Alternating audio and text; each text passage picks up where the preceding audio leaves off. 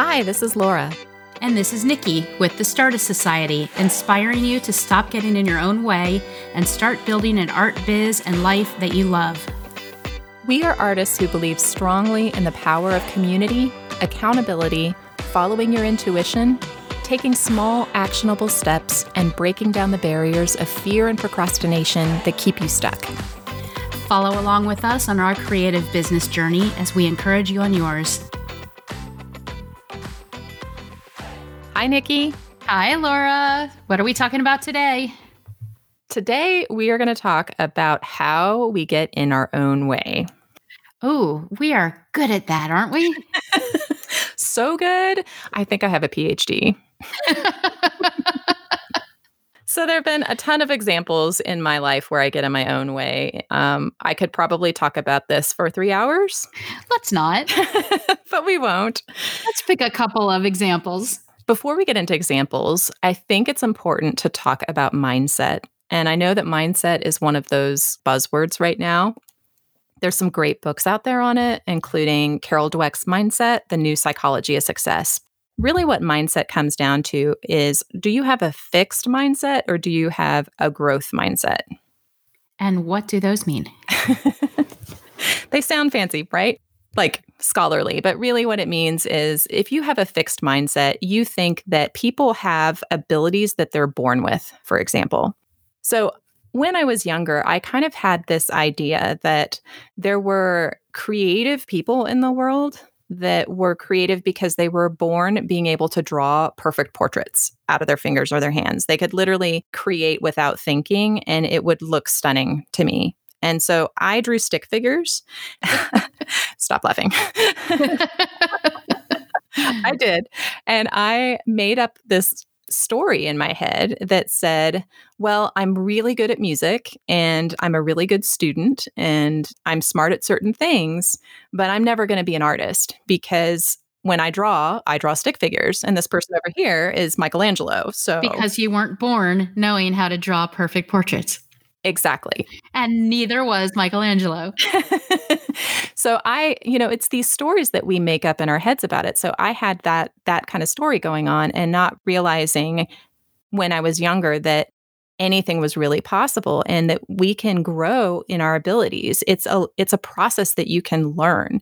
So probably about 7 or 8 years ago I really started getting into drawing and painting and playing and experimenting and, you know, I read some of the key books like Drawing on the Right Side of the Brain and really looking how to see and not draw what I thought I was seeing.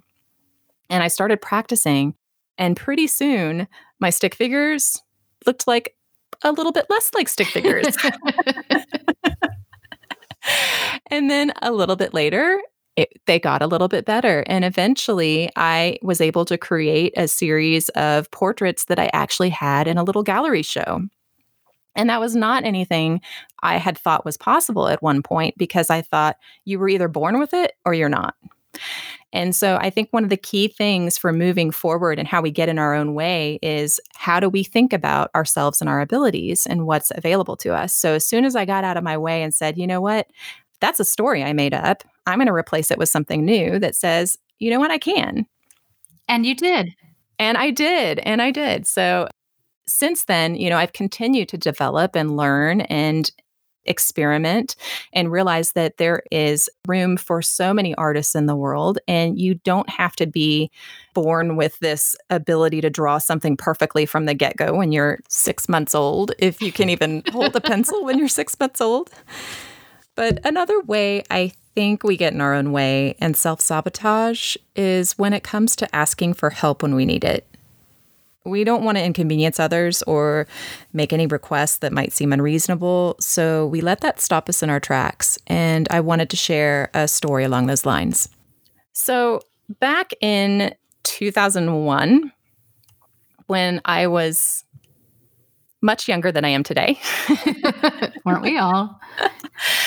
I used to take sewing classes on Friday nights at Hancock's because I was that cool kid on the block that on Friday nights wanted to go sew in my in my 20s, right? So cool. So, when I was sewing and learning how to sew, I was also involved in a project uh, called the Self Expression Leadership Program with someone called Landmark Education. And we were creating community projects that kind of moved, touched, and inspired us. And I was looking around for what project to create. And I thought, you know what? I'm going to see if I can sew something that could be useful for people. And I decided that it would be really cool to sew some hats for cancer patients. So, what I did was I reached out to the American Cancer Society and some different groups just to check it out and see if that was something anybody was interested in, and decided just to get started with it. And when I did that, um, there was a resounding yes. Yes, this is something we need in the community, uh, in the, the Dallas Fort Worth Metroplex. And so I began to st- break it down into little pieces and contact different groups and start to get volunteers and things like that. And as I started that process, we started to get donations rolling in of fabric. And to store the fabric was a challenge because I live in a condo and there's not a lot of room for large amounts of fabric in a condo. Not when it's full of 500 tubes of magenta paint. exactly. so so at the time, I decided to reach out to a storage facility unit to see if they would donate space. I had no money at the time, uh, additional money to spend on something like that. And so I reached out and immediately got a no. And at that point, I started to shut down a little bit and thought, oh my gosh, this whole thing is crazy. What am I even thinking? Why would I do this? What am I going to do with all this fabric? It's all sitting in my living room. And I decided to take the 10 seconds of courage and call someone else. And that person also said no, but they said, you know what? If you call this number, I know someone who owns a storage unit that I think would appreciate your cause and would be interested in getting involved. So I reached out and made that third phone call. And that particular company ended up donating air conditioned space to Brimming with Love, which was my charity project, for over 14 years, which is phenomenal. Fantastic. It's really amazing. And if I had let that first no kind of stop me in my tracks and say, this whole thing is silly, what was I even thinking? Then we would never have donated thousands of hats to hospitals all over the Metroplex and even outside of that. Um, and even to this day, there's still a, a, website available where people download a free pattern uh, that I created with Millie Roski in town. And that's now available to download for free and make hats all around the world. And so anybody who's interested in that, we'll link to that in the show notes, but it's called brimmingwithlove.com. The key point here is getting out of my own way and my own story in my head that said, it's just not worth it or nobody's going to agree to help. And really, hundreds of people rose to the occasion to help over the years. And it really was an amazing outpouring of love and um, of people wanting to help others. And it happened because you didn't let fear stop you. You got out of your own way and you reached out. People want to help people. In our hearts, we want to be of service to other people. And so realizing that the way we love giving things to other people, they love giving to you too. So getting out of your own way to be able to make those requests can really have amazing results. Awesome. So I have a couple of examples of how I got out of my way in a few small ways. They're mm-hmm. mine are less mindset and more practical. Well, in a way, in a way, it's mindset too. So, tell me if this sounds familiar. Okay, it's New Year's Eve. you have a whole long laundry list of all the things that you're going to change about yourself and your habits and your priorities and your your tasks tomorrow because the calendar ticked over and it's a new year right so new year new you mm-hmm. i'm going to be a totally different person tomorrow well, that mindset is just setting you up for failure because, you know, you'll get one of those um, one of those little charts that has habit builders and you fill in the little bubble that says I completed this task this day. And on day 2, you haven't done it. I have no idea what you're talking about. No, I'm sure you don't at all. But um but the trick that just leads to overwhelm and that's leaving you worse off than you were beginning. So my solution to that and how I got out of my own way in small ways. I'm still working on a lot of them, but um, I decided to take one small action towards that goal of, you know, getting everything organized and being being a being better in my business and mm-hmm. what I did is and I started this about 5 years ago. I decided that rather than waiting till the end of the year to categorize and organize my receipts for the whole year to get ready for taxes, every Monday I would go through my expenses for the past week and categorize them into categories for tax write-offs, etc. Um, rather than wait till the end of the year. So that's brilliant. It's one really small thing that you're like, oh God, do I have to deal with this every week? But when you wait till the end of the year, it takes weeks to get through it all and you want to throw things at the wall and cry and not that I've been there but but if you do Can it I tell every- you that's so me? I always wait till the end of the year and then I spend hours digging and you're a finance person I know. Mm-hmm. well yes. I'm not a finance person and um I was doing that and it was miserable so I thought okay if I spend 5 to 10 minutes every Monday morning categorizing my expenses for the week mm-hmm then at the end of the year, it's no big deal. So I actually started doing that, and I use um, I use an online tool called FreshBooks Cloud Accounting. We'll link to that in the show notes, and it does the same sort of things as like QuickBooks and a bunch of other tools. Cool. But I really like this one. It's designed for um, for creative, mostly service based businesses, although they've added, added a lot of things for product based businesses lately. But anyway, it pulls in all my expenses from my bank accounts and credit cards, and I just go through it, categorize it, and then it learns from your categories and does it for you automatically. Wow. And it takes no time at all. And then it just relieves so much stress at the end of the year. Well, I've been doing that. I'm notoriously bad at forming new good habits. I'm really good at bad ones, but but I've been doing this one for almost 5 years now. Wow. And a lot of people actually think that, oh, why would you want to start your week with something so icky as dealing with your finances? Why wouldn't you want to start with something fun? But right. This gets me to where I start my week instantly accomplishing something that makes me feel good about my business. That's smart. And it's fantastic. It's a great feeling and and then once that becomes a habit, you can move on to another habit. So I've started adding other, you know, admin type things to my day to where now Monday is pretty much an admin day. Mm-hmm. Um, I do all of my expenses and mileage tracking, client website maintenance tasks, all of that on Monday. And then I feel like I've started the week accomplishing something really, really good. That's awesome. So now I've decided a couple of days ago, actually, um, I'm adding a new weekly habit every Friday to end my work week with, as if I actually end my work week on Friday and don't work through the weekend. But saying that I do, let's pretend for a minute that I do.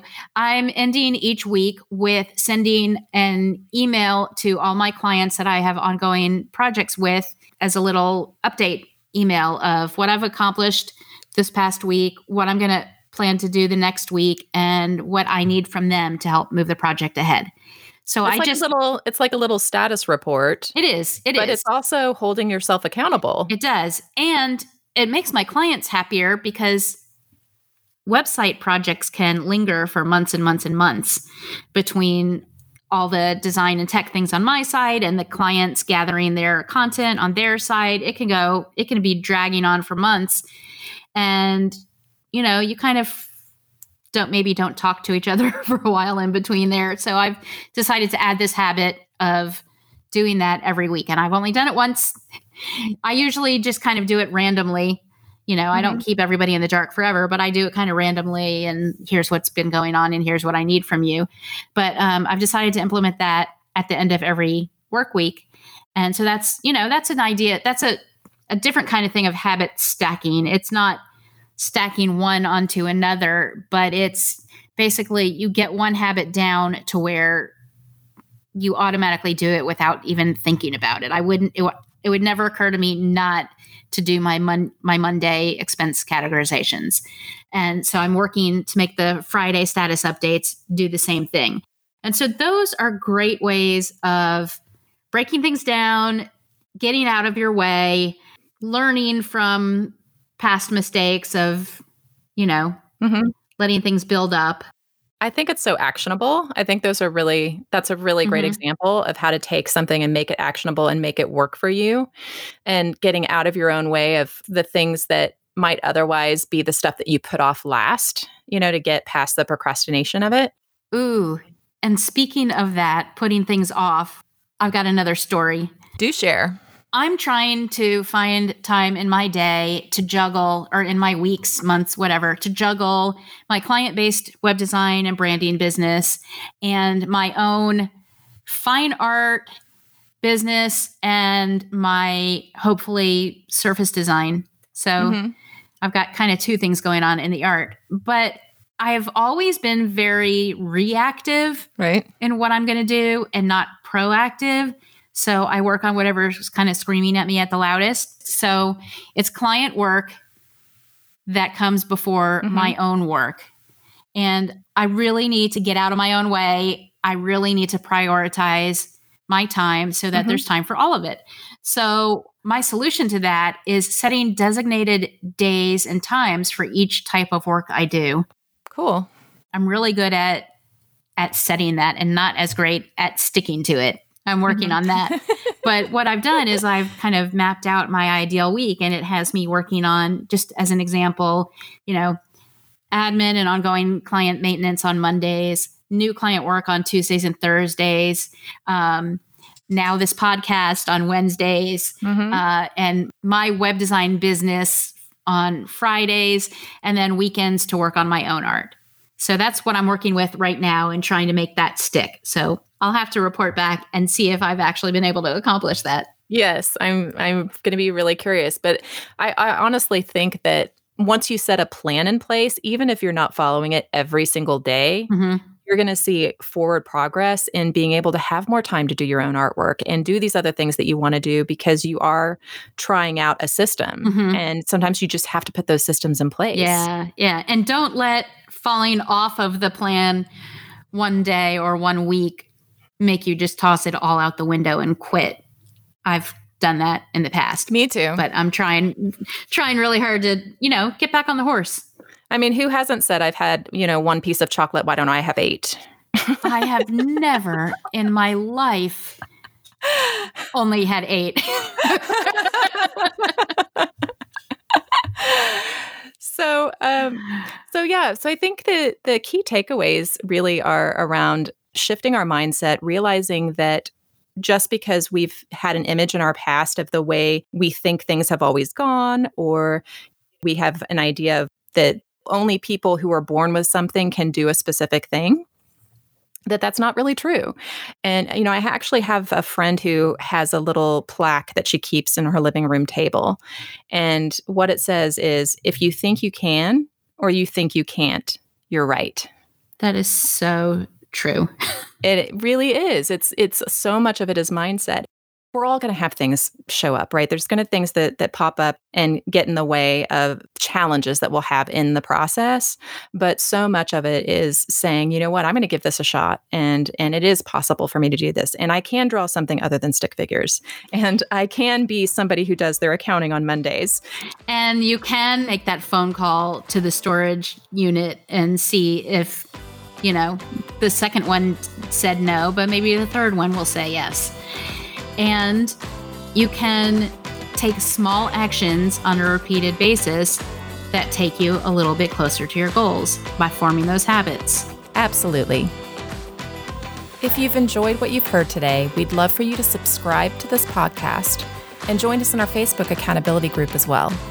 Yeah, we'd love for you to join us in the Facebook group so we can all help each other be accountable. And we'd love for you to share this with a friend using our hashtag Stardust Society.